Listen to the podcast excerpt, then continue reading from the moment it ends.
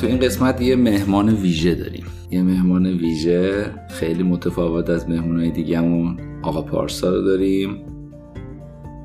اولین مدرسه من انتخاب نکردم چون که اکوی بود. اکوی یعنی برای کسایی که فرانس حرف نمی‌زنن اولین سالشون میرن اونجا.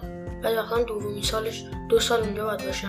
یعنی تو فارسی فکر کنم بهش میگن تطبیقی. مدرسه های تطبیقی تو ایران هم داریم. خب. فقط فرانسه میتون اون درس درس مثل معمول نبود. فقط در فرانسه داشتیم. و ریاضی و آرت و ورزش و اینا هم داشتیم پارسا یه برام فرانسوی حرف بزن. نه. مثلا خودتو فرانسوی معرفی کن. Bonjour, je m'appelle Barça, j'ai 13 ans, je viens d'Iran, j'habite j'habite euh, à Montréal. کانادا رو نسبت به ایران چجوری می‌بینی؟ نه اینکه میگم بد و خوبا مثلا می‌خوام ببینم که تو ایران چجوری بودش چه تجربه داشتی؟ ایران یه روز جای بود گرم بود. همیشه خب بیشتر خواندم اونجا بود.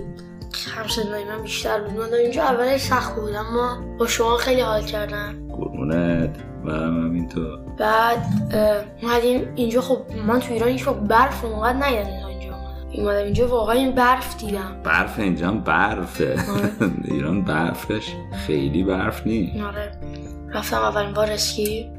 دومین سال رفتم اسکی اولین سال نرفتم اولین سال هیچ کار activity زمستونی نکردم جز با شما بریم کابین و برف بازی کنیم الان که می‌دونم توی پاریس سن نه؟ بله.